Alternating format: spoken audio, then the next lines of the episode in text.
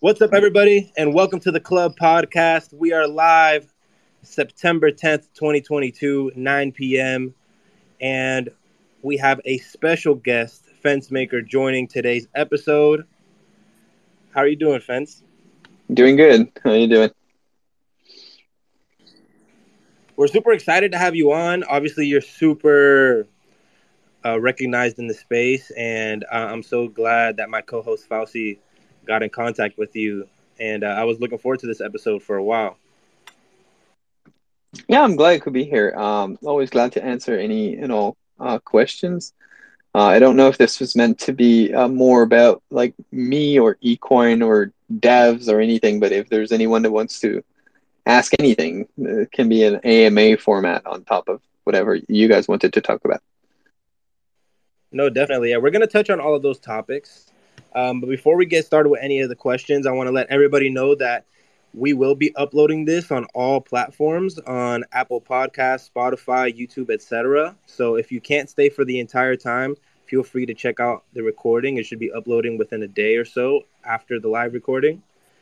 Um, but yeah, fence, we're gonna go ahead and we're gonna touch on everything. So don't worry about it. And uh, if people have questions, we'll figure out a way to implement them smoothly into the conversation. Um, I want to give the mic to Fauci a little bit so he can introduce himself and, and uh, say hi to you. Yeah, so you know the vibes, you know, it's Fozy, the garbage bag. But definitely appreciate you for even coming out here, friends. Like, you know, you one of the, you one of the guys. I, I definitely look up to you. You're one of the best people on Cardano itself, in my opinion. So I appreciate you for coming out here and giving us the support.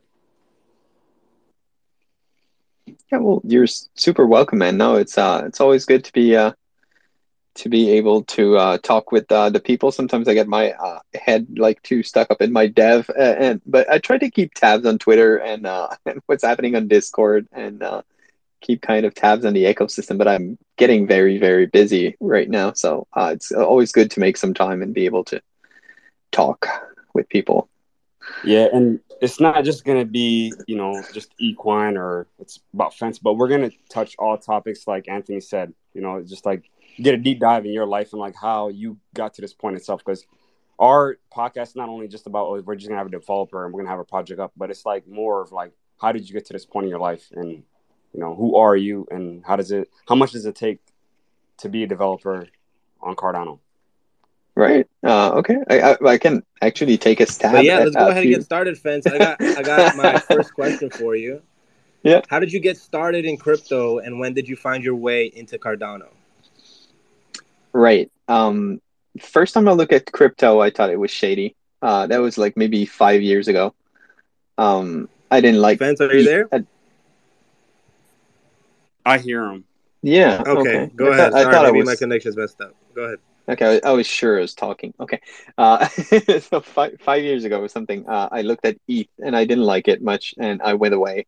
And then a friend uh, talked to me in March of 2021, so, and he said, look at Cardano. I think that's more like something that you'd be interested in. And I looked at Cardano and I'm a scientist. And uh, I love the science first approach, the peer review papers, the proofs. Uh, I did read a few of the papers, not all miney, but a few of them at the beginning. And I was like, yeah, I like that basic, like good fundamentals. That's going to go far. I like the, the sturdy foundation. And um, so I bought a bit into Cardano and I read a bit into it, and then I kind of stumbled into um, NFTs because of Blizz Effect. Actually, the coin, the first NFT of Blizz Effect, which was just an ADA coin, and I bought it off of Twitter, uh, which was super shady, super fun. Sending ADA to a stranger to an address on Twitter and then getting an NFT that's a coin in your wallet, having no idea what just happened and I just looked at people doing that, and people were having so much trouble minting anything, and only SpaceBuds was able to do anything correctly. Uh, Alice, obviously, uh, very good at prototyping and then pioneering the technology, and everybody coming after had so much trouble, like Cardano Bits doing the Google Docs sale, and um, though that worked, uh, but that was very funny. And so artists were having trouble also. They were getting charged a lot and it was very complex for them to get into space. Still is right? But think about that in like march and april 2021 so i made a i made a script on powershell because i it was a very funny thing. I made a script on powershell that would run off your daedalus so if you had a, a windows machine with a wallet with a daedalus wallet which was the only wallet at that time you could actually mint uh, with installing nothing, just running a PowerShell script. You could mint, and then even my first vending machine was off of Daedalus. And I gave that to a few people. So a few people have my first vending machine that runs off of Daedalus on Windows. Uh, so uh, that was just me playing around, I guess. So that was my first uh, dip into Cardano and NFTs. Okay, so how was the minting service on Cardano prior to like Alonzo hard fork itself?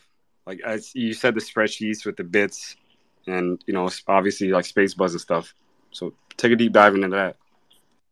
Yeah, the the main technology was always the same at that time. It was uh, you just set up an address uh, that's secret that only you know, and when people send to that address the right amount, you give them their NFTs, you take their money, and and then it got slightly more sophisticated that you could buy more than one. Then uh, discounts for holders would come into it. Whitelists would come into to it. Then even gami- gamification came into it at some point. But at that time, it was all drop-in addresses basically. And then second generation uh, of coolness was adding reservation systems and websites on top, uh, which some people did very, very well uh, BuffyBot and NFT Maker uh, had good reservation systems, but a lot of people messed up.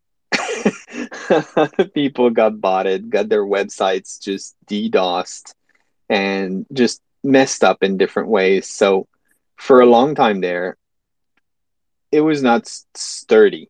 Uh, minting was kind of flimsy as long as you had a website. And so I stayed with my version zero vending machine. It was just a drop in address with no website for the longest time because uh, it was just safer for a long time. And then post, we're going to say post Alonzo, but that's got nothing to do with Alonzo. Double signed minting could have been done from the beginning, but um, it, it's post. Oh, no, you're right. It's like post CIP 30, right? You need to be able to connect to the wallet directly to do the double sign minting. So then the new minting came along with double sign minting, which requires connection to your wallet and mo- a much more sophisticated website with a front end and a back end and database and discussion. And um, now the new generation is out, which is double sign minting, and that's much cleaner. Still got the whitelist, still got all the other technologies, but the, the minting just happens in a single transaction, and you don't don't have to send your money into hyperspace wishing pretty hard to get an NFT back. So uh, that's much cleaner. You see your money go away and the NFT being minted in your wallet. Um, I think that's just de facto the gonna be the standard because it's it's becoming. There's no way to be cleaner than that, and you don't need a smart contract to do it. So it's lightweight and cleaner. So that's where yeah, we're going. The dirt, dirt, Dirtbirds kind of started that, and then Anvil yes. now kind of the multi sig and I like it. That's a great fucking experience for me. I'm not gonna lie. Oh, it's perfect. It's perfect. When Dirt, Dirtbirds came out with it, um, he he made a, a an actual drawing the diagram of how the TX was being moved around and signed and then passed back and and everything. And I think that was uh, revolutionary at that time. Um, he, he was really the first that came out with it, and now people have built on it, and um, a lot. Uh, there's a few services that do it very very well but uh, yeah, at that time that was pretty good. A lot of people were experimenting with different minting methods, um, and, and, and that was not really good. Uh, a lot of people were. I don't like that everybody comes out with a new minting method tries to tell everybody else that they suck. Uh, but I've seen a lot of that. But but double sign minting was really it did make everybody else suck. it was just better. Um, but that's good. That's good. And I think one thing I've seen now that's very interesting is how cornucopias do it. Is that you enter like I want to mint, and then it's a raffle.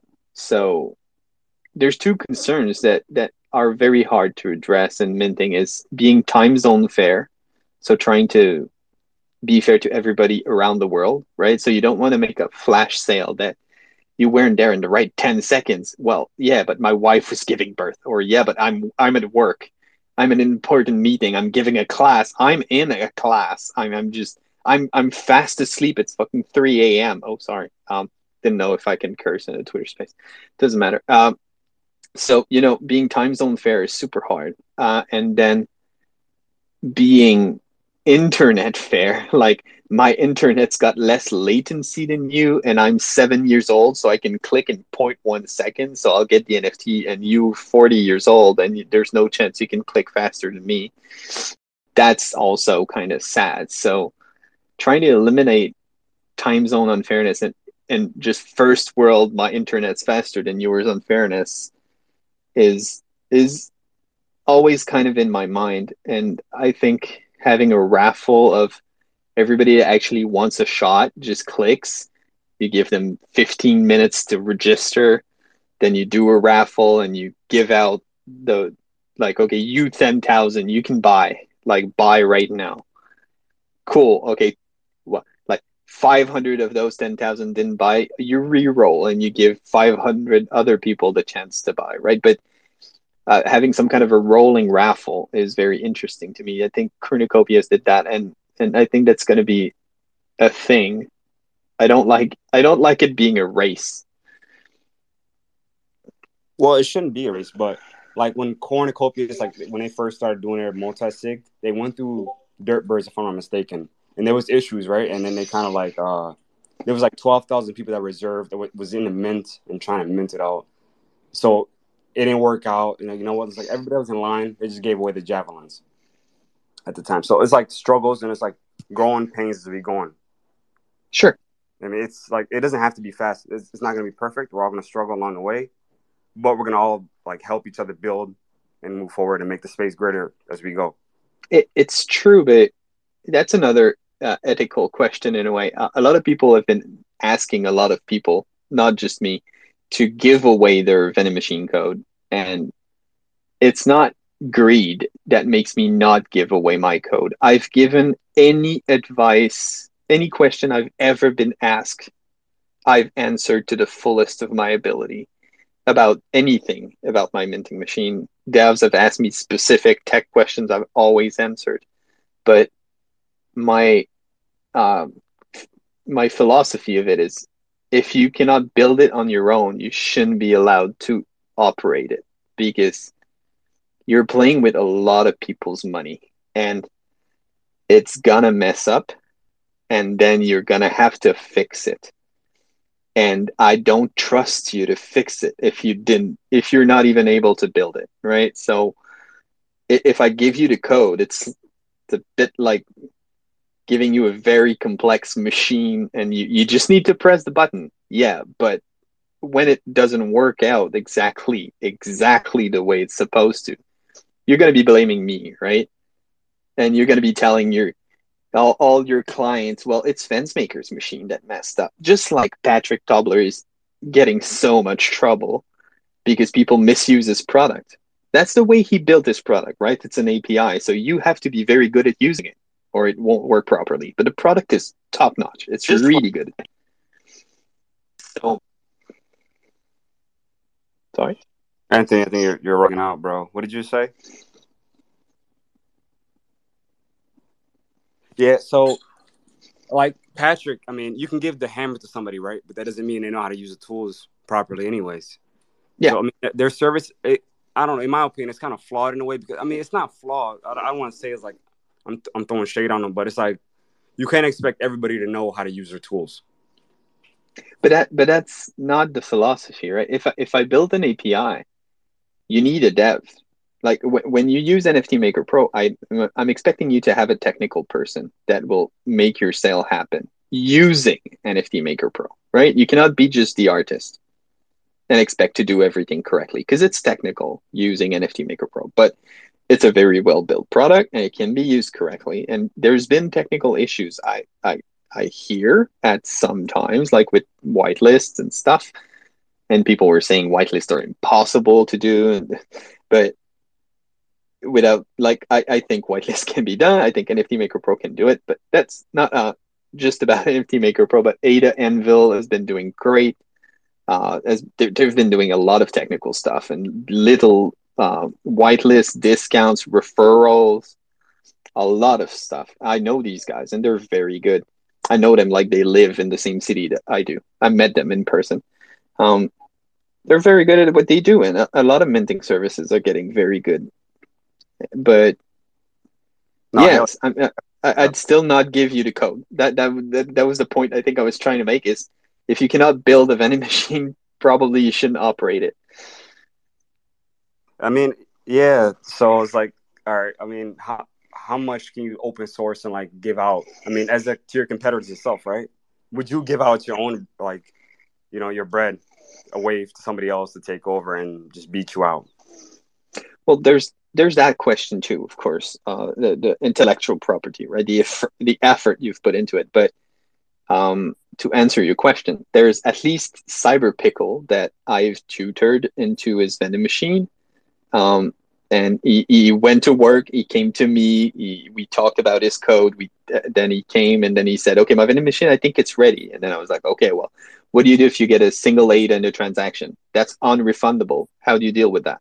What do you do if the person send you his space buds with it? What do you do if you know? And, and then I was like, I, I spilled off a few like of the edge cases that you get in a vending machine that breaks it. And it was oh okay. Then he went away. Then he came back. He fixed all of that. And right now, CyberPickle is a minting service. He's in direct competition with me as long like as much as you can tell, but I'm actually referring clients to him I don't care. There, there's not enough devs and minters right now. So I don't care. I'm trying to bring Cardano up as much as I can. And there's not enough of us right now. So it's not at all a competition the way I see it. And if you saw my messages, you know that I speak with Adam Dean, I speak with Patrick Tobler, I speak with Stel, I speak with Hut Solo, I speak with Cyberpickle, I speak with all of them. And I ask them technical, hey, I just had a trouble with my node. You know what happens with this and this and that, or how do you do this trick, or oh, you figured out how to do double sign minting but hiding the metadata. How did you do that? And we shared a lot of the tricks. I mean, there's there's no, we, we don't necessarily post it on Twitter, though I do that sometimes, right? Sometimes they're like, oh, I didn't know that was like that's not a secret. I just I just didn't know you guys didn't know that, so I post it on Twitter. Um, like like a few um, merging tricks and whitelist tricks and stuff like that. It's not it's not about hiding. It's not about hiding stuff. I, I always answer any and all questions from any devs that uh, ask me anything in DM. Yeah, absolutely. It's, it's all about moving the space forward itself, like with Cardano, because there's really not that many mentors. I mean, there's only so many options right on right now on Cardano itself. But right. I take a quick moment my co-host Anthony is having technical difficulties. I mean, hopefully he can figure it out. But if not, no worries. I mean, but as I was saying, there's really not much of a competition. It's there's only a few people. You got you know all everybody that's doing this right now, anyways. Yeah, and it moves very quickly, and and you know, like now, double sign minting is a new generation. If you don't have that, you're gonna soon be phased out of the minting business slowly. So you've got to build a new uh, a new version, like I'm doing, because I don't have a, a double sign minting minting machine right now.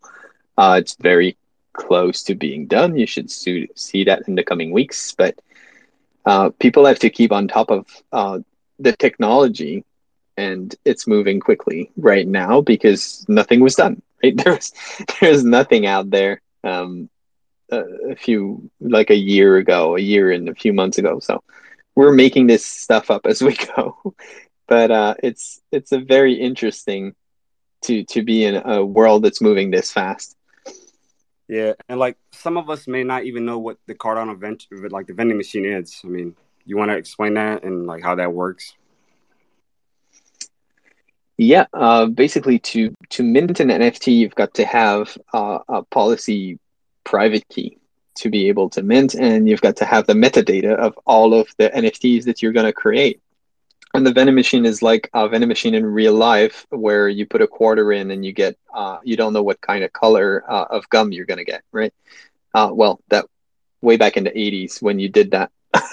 uh, but so the vending machine is just that you send money in and you get a random NFT out of uh, a bunch, a preset collection most of the time. And um, basically, you need somebody to mint the NFT. So you need a private key to sign it. So there's been different ways of hiding uh, the private key part. So the signing part and the minting part away from users so that people cannot steal your private key. And the first way to do that was to just have uh, a, a, secret address where people send stuff and nobody knows where the computer is and there's no way to go and try to steal. And now the double sign minting, there's a server that's got the private key and you're sending your transaction out uh, to be built on the server. You get it back, then you sign it with your wallet directly, and you and you either submit it yourself or you give it back to the server to submit. So you you're never in direct contact with the private key. So the the hard operation of minting is hiding the private key and the metadata from the user, um, and, then just putting that on chain correctly and that like the basics of balancing out the transaction and everything. I'm assuming you've you've already learned if you're trying to build a vending machine. But that's always the first step that I give out to devs that want to uh, get onto Cardano. Right, I, I, would change my recipe a bit now with the double sign minting machine being the standard, but you'd still start with run your own node, go into Cardano CLI, uh, send yourself some money from the CLI, send it back, mint one NFT, send it out to another wallet. Uh, like uh, uh, just this few basic operation, balance out a transaction and figure out how transactions even work. Then go watch a video about the UTXO model of Cardano, the extended UTXO model, so you understand what's going on about the wallets, and then you can get onto bigger stuff. But you've got to be able to build a transaction from from the CLI and understand. I, I would say the math of it, which is really not hard, but it's what comes in what comes in must come out right it's got to be balanced but that's that's really the basic steps to, to doing anything and it used to be vending machines were done directly in that but now if you're building a vending machine i'd say go see start with alessandro berry's lucid uh, library on github which he gave um, and read that. Just just read his code and either use it as is because it's very good or uh, be a nerd and opinionated and build your own because you would have done it differently which is okay too of course. Um, but that's that's the best way to start right now. Just learn to do transactions and then read lucid and you should have a, a good head start uh, at, at beginning to be a cardano dev yeah so like with the CLI, right? One time I tried to mint my own NFT. I went through it. I couldn't do it. It's very technical. It's not easy. It's not for the everyday brain. It doesn't happen.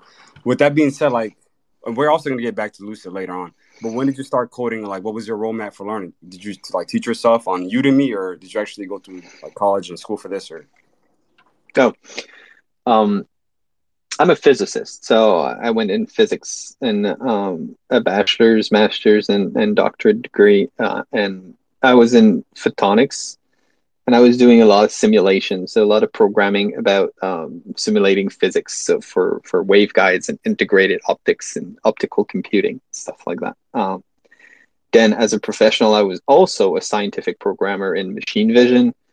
Uh, then, uh, in my own startup in virtual reality, then in bio computational biochemistry. So I've always been a scientific programmer uh, by trade, and I got into Cardano as a fun exercise and helping uh, Cardano, Robin, and Blizz Effect mint their first NFT, like not their first, but their their first few collections and becoming their minters and doing the vending machine. I guess I did exactly the way I told you, which is I installed a Cardano, not even a Cardano node, uh, just Cardano CLI off of Daedalus.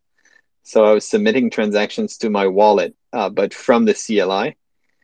and uh, you know, just sent some money around, minted my first NFT, sent it around, built a few transactions, build more complex transactions, balance out the fees, balance out the whole thing. Then I was like, hey, I could just do a loop around this and, and monitor an address for money coming in. And if money is coming in, then I could send them back their NFT, take the money, and then it was like programming this on PowerShell to give the code away to artists because I wanted them to be able to run their own minting machine, which I did. Adabot girl, the the creator of Adabots, ran her own minting for a while off of my code directly off of Daedalus uh, on her Windows machine. I think Blizz also minted uh, a few of his things uh, himself. So that was uh, that was just fun. That was me helping out and, and just trying to figure out how what that crypto thing was. Uh, it just came. It just became a thing because um, I saw that a lot of people were performing badly at that time. Not everybody's minting was perfect, and there were mistakes were made. Mistakes were made by me. If you if you followed me from the beginning, I made all the mistakes. Um, I even have it. Uh, I even had a sale for Blizz where uh, I gave people NFTs minted with other people's money. That was not fun to to fix, and that's why I say you should understand what you're doing because you're playing with people's money. Then you have to fix your stuff so better not happen on a huge like sale like clay or something. Um, a, a, smaller scale sale for your first mistakes is a good thing. Uh, or or obviously just getting a mentor that can look at your vending machine or, or give you the the things that are gonna mess you up at the beginning. Yeah, so like we had all of those minting issues last year. We still have it today, and I mean NFT Maker gets so much fun within the last like month, maybe two. Ever since like Ape Society, in my opinion, it's like it's been downhill. But it's like you're playing with people's money at the end of the day. There's somebody on the other side. It's like I keep dealing with these people. I keep losing. Why am I keep losing? And it's like always like okay, you keep seeing them, but there's only so many mentors on Cardano itself. So it, mm-hmm. it kind of like sheds a bad light in a way on some folks, but that's that's kind of how it is. Well, yeah, and there's different philosophies, right? And and I think I was talking with Ada Anvil, but in particular, some of us, like me also, we'd rather take the client all the way uh, from a dream and, and a napkin drawing to your your sale is complete everybody got their nfts and i'm going to make the metadata for you i'm going to help you along i'm going to tell you what ipfs is or, or um, whatever service you want to store your files on and I'm going to even generate your whole collection from layers and stuff and take you all the way. And even I can give some advice, not a lot because I'm not trying to do marketing, but I do give some advice like, okay, you've got 300 people in your Discord. You think you're going to sell 10,000 NFTs at 50 ADA. So that's like everybody buying for 15,000 ADA each. Uh, so that's crazy. That's not going to work. So maybe you should wait until you got at least 6,000 people, maybe in your Discord, active people, and then X amount of people on your Twitter would be better. I mean, this those are not hard numbers, but definitely you don't have enough people. You should push back your sell or tiny advice like nothing sells right now. It's a bear market. Like don't sell, build, and maybe do a few promotional sales like I'm selling the sketch from the last collection. It's going to be a limited mint. You know, do do a fun mint that's not your main sale right now because nobody's buying. Or or um, so you know, I'm, I'm I think people right now need the whole. Um, you they need you to accompany them the whole way, and so that's that's what some of us offer, and and that's why I think NFT Maker sometimes steps into poop uh, because they're not doing that. That's they they they chosen to do an API and documentation, and um, I think right now they do have more of a service where you can get somebody that's really accompanying you. I'm just saying that's two different philosophies, right? So it's either you take your client all the way, or you you offer a good technical service and documentation, and people it's a self service, right? Exactly, and honestly, like you, what you saying that I thought NFT Maker Pro was actually holding people's hand through the entire minting process. So I this is new to me. Oh, they they they do now.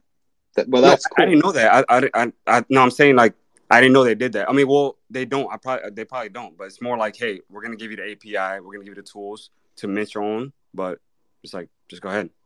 Yeah, it's kind of a do it yourself. So that's why I'm saying NFT Maker Pro. Uh, at least for a while there, you needed to have your own dev using NFT Maker Pro, right? So so you need you needed a technical person on your team. Whereas, let's say uh, what I did, uh, you didn't, right? You just gave me your JPEG and and uh, an explanation of what you think you want, and I could make it happen. So it's just a different. I, I could never handle as many sales as NFT Maker Pro is doing, right? Because I'm I'm hands on. You're taking literally my time and my attention, so I cannot just do everything. But it's a different, it's a different uh, aspect and and support, and you know I'd be there for the sell and sitting there in Discord and looking at stuff and making sure nothing is going wrong because there's always surprises. There's always something happening. The white, let's say the whitelist doesn't work. Well, you have to be right there in Discord and looking and have people say the whitelist isn't working. Oh, sh- okay. Well, I'm closing the sale right now and looking at the code and, and figuring out what's going on. If I can fix it within five minutes, we're just going to keep going. If I can't, I'm going to tell you and we're going to postpone, you know, and you have to be right there and looking. So Yeah. that's different. Shit Yeah. happens, right? I mean, like during the mint process, Oh, like book tips- Nearly always.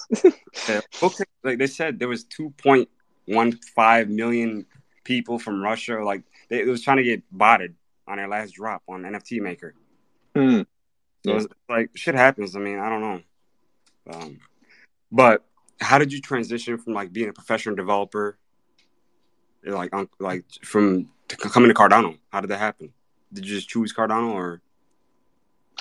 Uh, I was just doing I was just doing it in the evening um, for the longest time, and then I got into equine, and that things became more and more serious, and uh, my minting machine was getting pretty good, and I was getting a lot of sales, and at some point, um, I just couldn't take the double job anymore.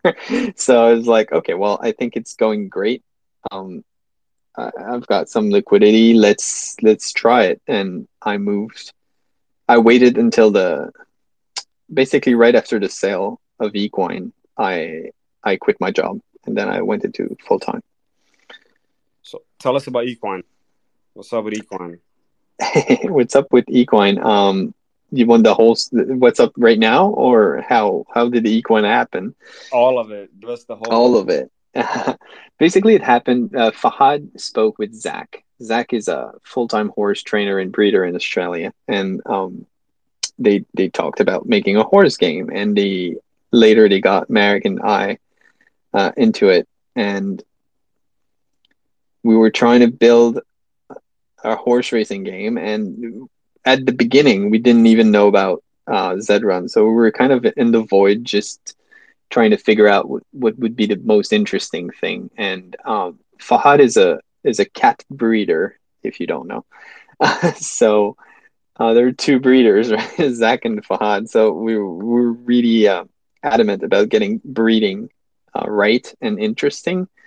So um, I right away came with a DNA scheme with chromosomes and everything, so that DNA would be very realistic in its statistics, right? When you get uh, daddy and mommy to do the thing, you, you get actual chromosomal DNA just being uh, mixed and getting you a new baby that's actually using the same DNA as, the, well, not the same, but one chromosome out of every pair of the parents. And it comes out with all the stats, the color, the patterns of the markings, everything. So um, that was interesting. But I think the biggest decision we took was making the horses grow old and die. That was that was a tough discussion, um, and a and a hard design decision. But uh, it's such an interesting dynamic on the breeding, right? It puts a lot of emphasis on the fact that on the breeding, but also even a str- strategic element on racing because if there's a horse that always beats you, well, at least it's gonna die, right? so, so, maybe your horse will get his time to shine at some point if it's younger. Um, so, so there's always a silver lining. Um, but but people cannot dominate and get a perfect horse and just kill the game because they're the best, right?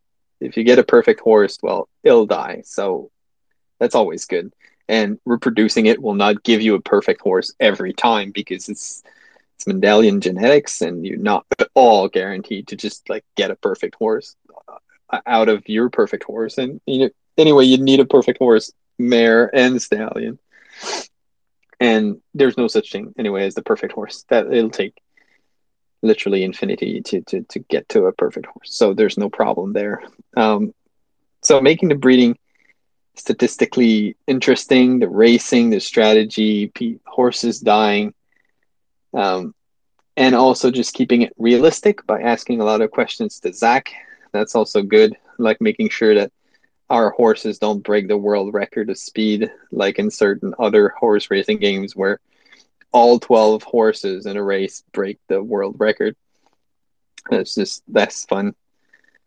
And then um, as a physicist, I was just perfectly positioned to do the racing simulation engine. So I'm having a lot of fun doing that right now.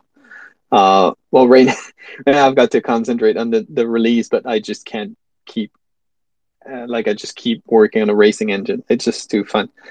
Um, I did go deep. I did go deep on a lot of aspects of the simulation. So there's a uh, ATP in the muscle and oxygen and adrenaline and uh, lactic acid buildup in the muscles, uh, centripetal force when you're turning. There's there's track traction and mud viscosity and, and even oxygen in the air depending on the altitude. I've had like you know I I'm going bunkers. Uh, I'm having a lot of fun on the simulation part and even the mental aspects because we know there's hidden stats on the horse's courage ter- determination and wisdom that you guys don't exactly know what they do. We've given vague descriptions and you're never going to get the number. So those are things you're going to have to figure out by seeing your horse race. Um, we debated hotly whether every stat was going to be hidden at first, uh, and you just have to figure it out by having your horse race. But uh, we had to balance it out, right, between being um, obscure and realistic and being uh, like game having more game elements and game mechanics. So we uh, came out with having the physical stats actually be um, known and having the mental stats be unknown, which is uh, really fun. It affects the behavior of your horse, whether it's behind in the pack or in the lead. And so that's also fun to model. So I'm having a lot of uh, races, simulated races with no graphics, right? Just to see the statistical distributions of outcomes and making sure everything is uh, balanced correctly. I was gonna ask you about the hidden traits because I remember one time Faha said that, bro, and I was like, "Yo, so if I got the slowest horse or like the lowest stat, and my horse got no agility at all, so I was like, "Yo, do I have a deadbeat horse here or what?" Well, yeah, uh, yeah, that's actually an interesting question. We're gonna make like there's classes of racing, so it's like uh, you ever play Gran Turismo, the yeah. car car racing game you know you can have a really really bad car but as long as you're racing against other bad cars it's fine. So the point is there's going to be classes to racing and so the less good horses are going to be racing against each other right? So there's still going to be some fun to be had and ways to win and, and not you're not determined to lose every race ever right? You're not always racing against the world champion so um, that's always fun. And and all the horses are race horses, right? So, uh, like I said earlier tonight, actually, uh, it's like being a bad Olympian, right? You're still extremely good at what you do. You're just not as good as the best Olympian, but like the difference is usually very small between the best in the world and the worst Olympian, right? It's it's a few percent or a few half seconds or depending on what you're doing, but it's really a small percentage. So that's more like what's happening. So I didn't come up with the exact statistic, but technically the worst horse in the game will beat the best horse in the game like one in a million or something. Like it's not going to be zero. Like it's not going to be absolute zero. There's going to be some random chance of the best horse in the world having a really, really, really bad day and the worst horse in the world feeling great that day and having everything for himself, right? So and and there's a lot more depth to it than that because there's going to be short races, there's going to be long races, there's going to be races with turns, there's going to be mud races, there's going to be weather, wind, temperature. So there's a lot of things that will make your horse be in its optimal conditions, whether or not the other horse can run faster than him. Right. If you just take a longer race and you got better stamina, you're going to win. If you don't have good stamina, take a shorter race and just bet on your speed. If you got good agility, just take bad tracks and you're going to do better than others. Right. So it's a strategy optimized game where if you take the good decisions in the long run, you're going to be winning more. So that's that's just the point. Yeah, and now, thank you for making me feel better about some of my bad horses, yo. yes, you're welcome. I got, I got, I'm very optimistic now. are they cute? Are they cute though? They look good. They look fucking good. Because the colors, some people are going to be breeding for the colors for for a while there too, because some of the colors came out uh, by design or by accident, extremely rare. Absolutely. And yeah, and, and and I think we're leaking right now for fun that uh, there are hidden uh, there there's color combinations that we put behind recessive genes. So there's colors that don't that that exist that we've never seen yet. So you're going to be breeding and you're going to be getting like special horses sometimes. Yo. So like it's been it's been over a year now, right? The one year anniversary on Equine. Uh, yeah, for first appearance on Twitter. Yeah, the the the first awareness camping with uh, Quinn, our, our little mascot, that was just an egg at the beginning and then hyping and becoming a little horse. Yep, it's been a year. So, like, if you can go back, like, um, did you feel like discouraged at some point during the whole process, like launching? uh, but a few days before the sale, it was kind of hectic, but uh, we were doing it because when when we chose to do an open sale, open sale meant infinite amount as long as people are buying for 24 hours, right? But we had to generate horses for infinite amount, right? So we we built a lot more horses than we actually sold. And that became a bottleneck on our computers, like just to generate the 3D models of like I think we did a hundred thousand horses just to be safe. Like we didn't know what would happen exactly. So we're like, we don't want to be caught not not selling because we're we ran out or something. We just made horses and horses and horses and just generated all of them unique and all of them uh, with a, a, unique 3D model, unique markings, unique color, and everything. So that that was kind of hectic, uh, but we we pulled through and everything came came away correctly. And even my vending machine went down during the sell, and I had uh, people save me. so that that was uh that was all uh, pretty pretty wild. But um, it was a very good day and a very good mint and a good sell. I think it was the largest single sale of 2021. Yeah, and yeah, you said like being like uh like a, your wife is having labor. I was that was uh, December 17th, right? my, daughter, uh, my, daughter, was born on that day. Wow. Same day as like Equine Ada, Ada Handles was doing the mints.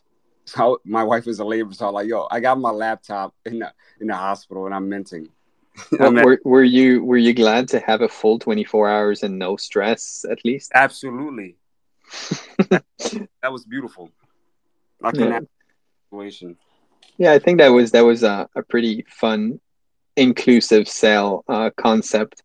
Uh, I, I know it was a hard sell at the beginning. People people uh, had a, a, bunch of their own ideas about that, but I think it sidestepped a lot of the problems of the mints of that time, um, especially botting and scalping. We didn't want people to get excluded from the project and have to buy from the secondary market at even like our price was already premium, right? So we didn't want people to be scalped and then have to buy 800 or like a crazy amounts to get in the game. So it was, um, yeah, I think it, I think it was a good concept. It, it came away uh, ve- feeling very positive for everyone except the scalpers. So I think that's fine. Hell yeah. So before we continue, I just want to say if you want to get your own equine horse, here it goes. You got a chance right here. Retweet, like, you're already in the space. You got a good chance of winning. Let's get it going. But what feature do you see for NFT integration within mainstream technology itself? Or like how can we get mainstream people to actually like come on Cardano or not only Cardano, but like at least like accept NFTs? Yeah, I'm gonna gonna clarify something quickly.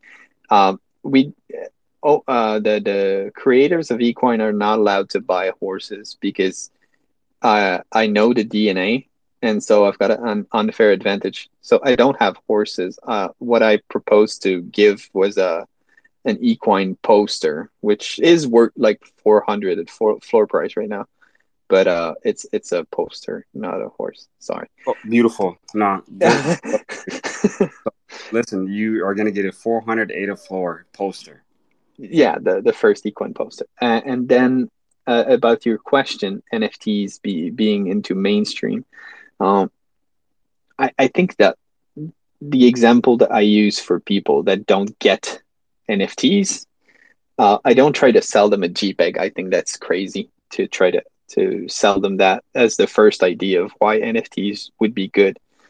I try to say, what if you had just a gym membership card, and instead of having a card, I gave you an NFT. So in your wallet, you've got this ownership, like lifetime extreme gym member cool and you can show that to people saying like i'm a member and you can actually sell it. So if you're if you're tired of your lifetime membership you can sell it to somebody and they can take it and now they're they have the lifetime membership and you don't.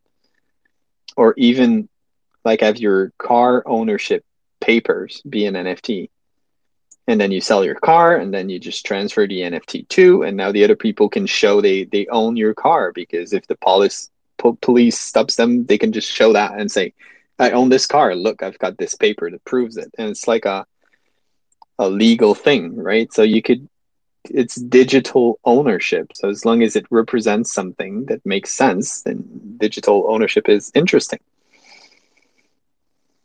Yeah. And honest so if anybody has any questions, if anything we like covered, any topics, feel free to raise your hand. We'll get you out there. Um, but going forward, like, what future? I mean, well, so we got Vasil hard fork, or like the hard fork coming up, right? How yeah. do you think it's going to impact Cardano, and like, where do you see us going within the next six months? Well. I think the block diffusion and pipelining is just going to make the whole chain faster, but I'm not seeing the chain being utilized at 99% like it was for months after uh, Alonzo, right? There was a, a, huge bottleneck problem at that time where minting was super hard because you'd, you'd send a transaction and you'd mint and it'd take like an hour for you to get anything. That was that was kind of a crazy time. Uh, that's already pretty much gone, so that's good. But getting a much faster um,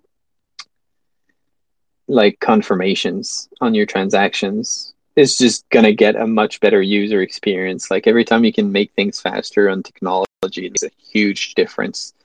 Uh, just think search engines, right? Google destroyed previous search engine because it's like 20% faster or something. So that people have short attention spans and, and want instant confirmation gratification. So if, if we can just get Cardano faster and faster and faster, that's just good. But you don't want to compromise security for it. So I think what, what they're doing is slowly and, and surely making it much faster while keeping all the good qualities of it. I think that's the right way. Um, I don't want them to try to go faster than is safe. And smart contracts are getting a huge boost this time around, especially on the amount of data that you have to send, and it's much more optimal. So we're just going to get deeper and deeper dApps, better dexes, better, just more applications coming out. I think they have a new an app store coming out even uh, for Cardano. So as those things get on, it's like I think I explained it once to somebody. It's like having a smartphone before the App Store, right? So you got a smartphone, but you can only make calls. So it's not sexier than your previous cell phone yet, but you can still tell people, yeah, but there's gonna be an App Store. And then you can do like infinite amount of things. And then people are, I get it, it's just a cell phone, shut up. But you can see it, right? You can see the foundation is better. Your your smartphone is going to be able to do a bunch of things, and then when the App Store comes out, people are, "Hey, that was that was actually really great," and like you're like, "I told you."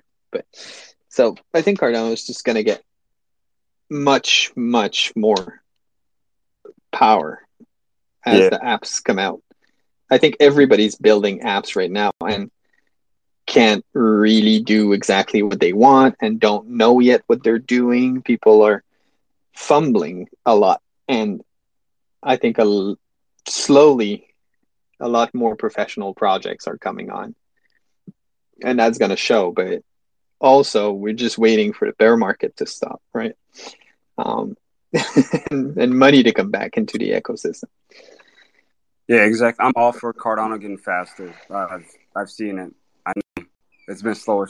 I mean, we're getting a lot faster. I mean, as of late, it's not. I mean, maybe because you know chain load is not as heavy, the blocks aren't low, mempool is not backed up, so we're getting faster. And also, like one of my favorite wallets as of late was like Typhon Wallet because transaction chaining.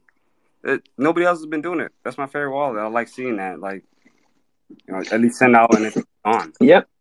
Yeah, yeah, that's pretty cool that you can look in your mempool and, and see the transactions, actually spend them before they actually reach the chain. But um, just for the longest time before that, it was important to just split your inputs so that you could do the point of the UTXO model is that you can do a lot of parallel transactions, right? That are fully independent of one another.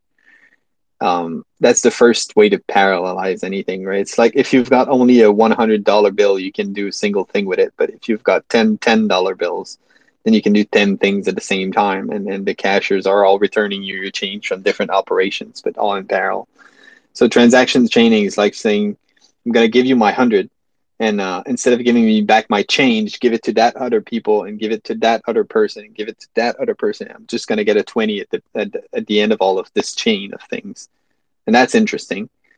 But also just having proper change in your wallet at the beginning like 10 tens instead of a single hundred gave you the same power right? You can do 10 things at the same time which is probably better than what you're going to do with transaction chaining. So there's there's two things happening here that both are good and both should work together, but there was no effort at preparing your wallet for parallel transactions before. So coin selection has become uh, a question of discussion in the space also. Yeah, I was I was also wondering like how come it took Typhon at least to come out with the transaction chaining before any other wallet? How come nobody else has done it before them? Yeah, well, uh, I think a lot of people were thinking about it or working on it, but I, I don't know exactly. Uh, I think it was a tech improvement that gave you even access to go look in a mempool to figure out uh, that there's a transaction there that you could chain to. So maybe they're just the first that actually delved into it and did it. It's it. You have to think of the effort and the gain. Um, it's it sounds super sexy, and I think it, it kind of is, but uh, it's not. I don't know. I don't know how often it's going to save you, and you're going to think, "Oh, good, great, thank God for transaction chaining." Uh, may, maybe, maybe it's going to happen more than I think. I don't know. Yeah. So, what would you say to somebody who in your position today? Any advice or like pointers that you have learned along the way that they might, you know, you don't want to, you know, you want to give them a heads up, like, hey, this is what I struggle with. Um, take this road, or at least like take this path. Just just some pointers. Yeah, sure. Um, be go go about this like it's a business venture. like uh, it's a hard world out there, and it's like you're doing a startup. So, uh, re- like, remember that you can also crash and burn hard. So it, it's a tough. It's not everybody just put some JPEG together and makes hundreds of thousands of ADA. So it's a hard thing. You've got to be serious. Um, think about your project, make it interesting and, and something that you like, make it unique. Get a team. Uh, marketing is a thing. It's important. Uh, you cannot do it yourself if you're you've never done marketing. Okay, there, there's a reason why people get trained and get good at marketing and marketing will beat a good project. Uh, so great marketing and an okay project will sell much better than, than poor marketing and a great project. So there's a, a few a few of those things you should keep in mind. That there, there's like make sure you've got enough people following your project before you launch your sale. Um, if it's obvious that there's no way you can sell out, don't do the sale or, or make it smaller right? Adapt to um, to your fans, make make it make sense. Absolutely, and like adapt to the market conditions as well. I mean, when's the last yeah. time we in case a lot on Cardano? Right, cornucopias, but yeah, exactly. And and some of those projects, exactly like cornucopias, drain away the liquidity from the yep. whole ecosystem, especially in a bear market setting. So uh, to make sure you know what's dropping. Avoid big drops. Like make sure you give people time to to make some aid in the meantime. Uh, there, there's a bunch of little things to do and bear market and and bull markets are completely different beasts. Yeah like, um you keep i mean like project out and they're taking over 2 million ada out of the market. A lot of these other projects are going to feel the pain itself I mean, people are going to start liquidating just to make way for that mint to sell. Yeah, um, absolutely. First to start, like it's going to start decline. I mean, and people are not they're not going to stand. Oh, they're going to blame the project itself, but really, it's an ecosystem because we don't have that many people on Cardano that's actually actively trading NFTs or, you know, they're they're not holding a lot of. We have a lot, we have quite a few flippers, but it's it's difficult to maintain that. Flipping, at least right now, is not a easily a net positive endeavor either, right? So if you're into NFTs, uh, not for like if you don't care about the actual NFT and you're just flipping, just also be careful and you could get wrecked and make sure you don't invest money you can't afford to lose, I would say, because it's a crazy space out there. Like car- crypto is crazy. And if nfts is 10 times as crazy. So just be careful would be also an advice i guess for every anybody in crypto right? Yep exactly. So if fence wasn't minting any nfts what what would you be doing today? If you wasn't in cardano you're not in oh. Uh I'd, I'd probably still be in uh, computational biochemistry where I was before. I love that job, love my team. Um, that that's something that's really interesting to me because I'm a physicist. So working in uh, biochem is actually slightly out of my comfort zone, and I've noticed that's something I do to myself. so every few years, I usually go for a new challenge. Um, but I was not done with that one, I guess. Um, I guess I, I was still very much interested. Just in competition with Cardano, which was extra interesting. Also, uh, I ended up coming to Cardano, but yeah, I think I'd still be there. I get job offers from Amazon in the mail often. Also, I don't know. could be could yeah, be doing different things. We just had Wild Things up, and he's actually working. He was coding for Amazon. That Alexa. Right. Right. Cool. That's uh, I definitely see it but I, I, I like to find scientific uh, programmer jobs, so it's always kind of uh, a niche, very very uh, small. Uh, you have to look for opportunities, but um, yeah, I'd be doing yeah, yeah, scientific programming. So, what can we see coming from Fence or any other projects you're thinking about, or what? Like after Vasil? After Vasil, I'm just gonna get. I'm getting equine out. That's my big thing. Uh, that's a full time endeavor for months yet. Uh, and then I'm getting my double sign vending machine out. So that's going to be in the next few weeks. So there's going to be a few new minting uh, cells from FenceMaker. Let's go! I'm excited, bro. That's that's dope. And, and and that's enough. I'm not doing more than that uh, with the baby and everything here. Um, the, the two projects. I'm focusing on equine, and when I get time, I, I work on my vending machine. That also keeps me current on uh, on the tech and everything. So I see the baby stains on all your pictures, bro. Hmm? I see the baby milk stains on your shirt all the time. it does, yeah. Well, that's what babies do. Yeah. All right, so we got our giveaway winners here, um, and we're gonna have here. I posted up here at the very top. So it's gonna be Sergeant Wallace, and then it's so it's gonna be so number one. The first the first person I want is gonna be able to pick what they want, followed by number two, and then number three is gonna have whatever's left. But honestly, Fence, appreciate you for coming up here, bro, and giving us the time, like just to at least chat with us and talk more about equine. Talk about your life is like your journey and what got you here today. Definitely appreciate it. Yeah, you're welcome. That was fun. Um, Oh, yeah. Where do I see the winner? Oh, okay, the club. So we the North Desire. And yeah, just uh, just send send a DM to the club real. Um, number one, uh, we the North. You pick whatever you want, and it's Baza's after, and I'll let him know whatever's left, followed by Luke. He's gonna get whatever's left behind. That's dope, man. I appreciate you, and we're we'll close that out. And if you, if anybody's is- who's listening to this or who may have missed this space, we are on all platforms. Apple uh, Podcasts, we're on Spotify, we're on YouTube, iHeartRadio, wherever you you name it, we're on it. You can listen to this future reference. Yeah, we'll close that out. Thank you, Fence. You're welcome. Have a good one. You too.